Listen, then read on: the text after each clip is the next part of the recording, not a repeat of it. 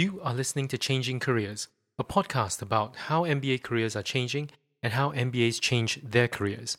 I am Conrad Chua. One thing about changing your career path is getting good advice and support.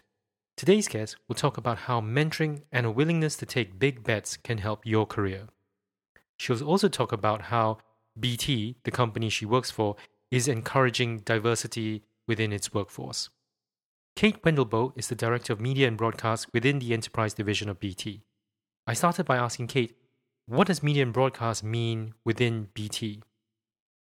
So, BT has various different arms, as you know. There's um, BT Consumer, so there's there's BT's producer, producing arm, which is BT Sport, which sits within Consumer. There's BT TV, which is the the platform, and then we're the media services provider, and we actually sit in in one of BT's B2B arms, Enterprise. So, Media and Broadcast is the media services division. And by media, what sort of services would that cover? So, most of the services we sell are, are connectivity based. So, everything from occasional use, which is taking feeds from, say, the Premier League stadium. So, we have uh, over 150 venues in the UK fibered up. So, it's taking those feeds back to wherever the, the broadcaster or the rights holders need them, or more permanent connectivity. So, we have a global media network that carries hundreds of channels around the world. Um, and we also run broadcast networks for the likes of BBC and ITV as someone who's watched Premiership put matches live and have struggled to get even a 3G connection, I know that can be quite quite a challenge. Is that right? So that's connectivity at the stadium itself. So that's something that that that BT looks at as well is in stadium connectivity, and that is definitely uh, an area of great interest, especially as um, as as we start to talk a lot about five G. Um, but so this is more the connectivity for the the broadcast or the right holders to get the live feeds from all the cameras back to wherever they need them. Kate, could you tell us more about your career, how you got here?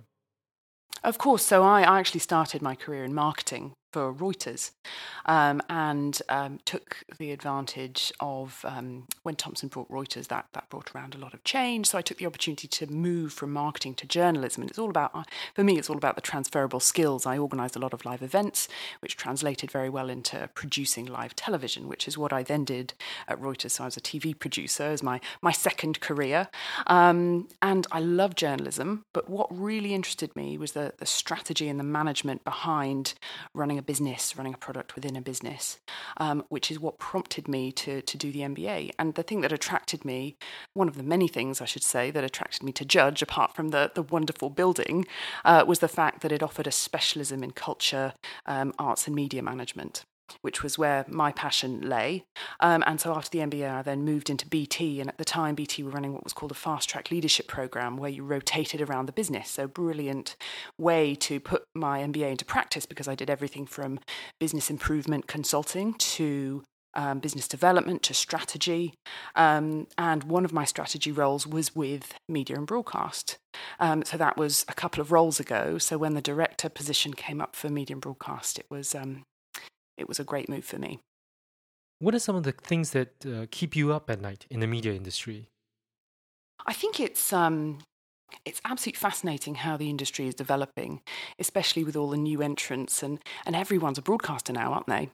Everyone from, from us as individuals with our phones being able to project direct onto um, Facebook Live um, to a lot of the big players coming in, like Amazon and the Netflix coming into the video world. And it's really changing the way that people consume video. I mean, I don't know about you, but, but I watch I watch mainly on demand. I hardly, I hardly ever watch any live, apart from the Women's World Cup, of course. Hardly ever watch um, watch live television anymore, um, and a lot of it I consume on my phone. So the question is how um, how we remain relevant to this this changing industry where consumers are changing their consumption patterns and where traditional broadcasters are, are having to to be very dynamic about they change their commercial models. Kate, you're part of a very interesting industry wide mentoring scheme called RISE. Could you tell us more about that? Yeah, of course, of course, and, and it's a great scheme, and it's been going for a couple of years now, um, and is really going from strength to strength. So it's Rise, and it's a it's an organisation to support particularly women in um, uh, on the technology side of, of the broadcasting industry, and um, it's a it's a networking body. Um, they've just la- launched an award scheme, and it, we're in our second year of the mentoring scheme. So I think there's 22 mentor mentee relationships um, from all parts of the, the industry value chain, and um, and it is a fantastic venue to network and to support women at, at, at various stages of their career in the broadcasting industry. So this is across the industry, so it's not within BT itself. No, no. So, so there's there's a number of different companies involved in supporting this, which which I think is one of the one of the things that makes it so powerful.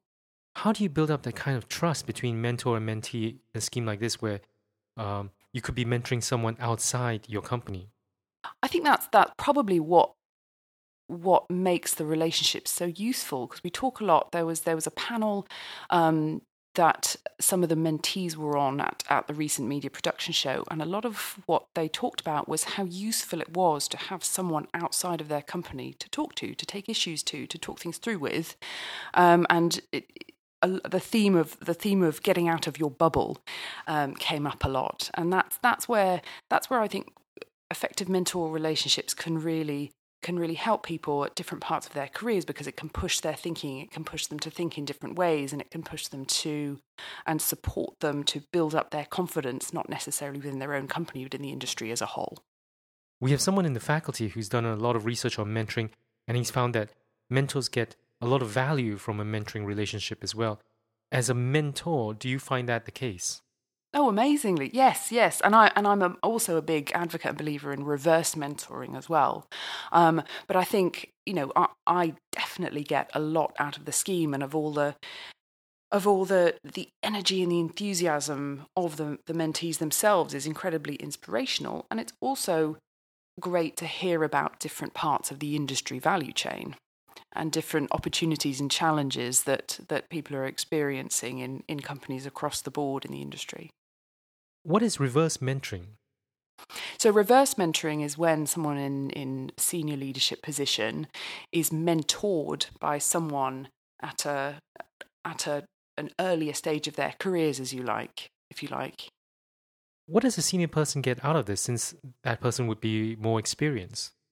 It's a fresh perspective and it challenges you. And for me in particular, how I use it is around communications, how it's coming across, what people want to be hearing about in the team. So it gives you a very, um, it just keeps you more grounded. And also with the, because in, in, in my particular case, there is an age difference. You know, you get a different perspective on different kind of medias you should be using, for example or different ways of communicating that, that I might not originally have thought of. I, I think I might need something like this just to figure out how to use uh, use TikTok. Uh, I'm still sh- I still can't get ar- get around the interface for Snap, so that that sort of ages me. You spent a lot of time in the media industry. How do you feel the industry or BT is increasing the diversity of its workforce? Well, BT in and of itself does an awful lot around diversity, and um, and I was lucky enough to be part of a program that BT has called Tech Women uh, a few years ago, which is again an, a, a, networking group, but also it's a series of um, day to two day gatherings around subjects like networking, um, conflict resolution, stakeholder management, um, and as part of the scheme, you get a mentor. So again, the power of mentoring is being introduced there, but it's it's an incredibly um, powerful way to support women across the organisation because of the networking they get, the training they get, and and the support they get as well. Kate, if you could go back in time, what advice would you give to the Kate who was doing her MBA? I would say soak up every minute of your MBA because I find myself a few years on wanting to just go back and redo it. So soak up every minute, learn everything you can, and also I might have taken a few subjects that um, that were a bit more um, curveball subjects, if you like. I took some that, that, I took a lot of courses that felt quite safe, um, but you just never know what you might need in your career. What What is a curveball subject to you? Oh, well, to me, um, I think the the most curveball subject that I took was was around film financing. So that was again part of my concentration in culture arts and media management, and that was that was one of one of the most fascinating courses. But I would have I would have taken more like that. I, I remember so they, they I don't know whether it was your year, but they brought someone in who was financing all these Pixar movies. CFO, I think. And I just remember him talking about how uh, they financed Titanic, or rather, they thought Titanic was really going to sink the studio. and it didn't. Absolutely, it's like big pharma. Yeah, it's like you've got to you've got to take some big bets. What are some of the big bets you've taken in your career?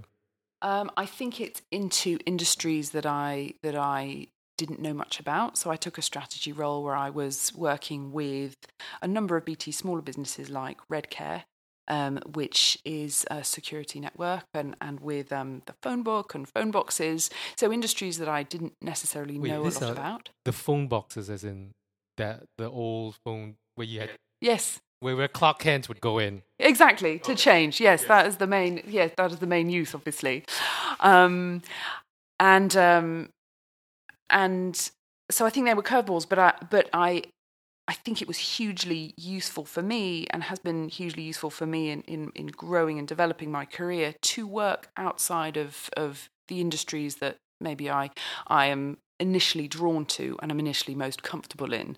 Because I think if you step outside um, of your home industry, if I call it that, um, you learn an awful lot that you can then bring back, even if it's just a different way of thinking about strategic issues. So going from industry to industry, and then maybe you go back to your home industry, is um, is is a very powerful learning mechanism. How do you keep that kind of compass in your career journey amidst all these big bets and curveballs? I think, and and some advice I gave to at, at a, this mentoring event yesterday was about following your gut instinct, and it's about taking on um, taking on the the challenges that that you find interesting. And it's all about that. If if you're really interested in in your your role and your career, you just have to keep keep that interest, keep that interest going. And and that will keep your compass aligned. That was my conversation with Kate Wendelboe of BT. I hope you're inspired now to find a mentor and just as importantly to offer yourself as a mentor to others. You can listen to this show on Apple Podcasts and Spotify. If you're listening to this on Apple Podcasts, subscribe if you've not done so. And if you've already subscribed, thank you so much. Just one favor please share this with someone you know would benefit from listening.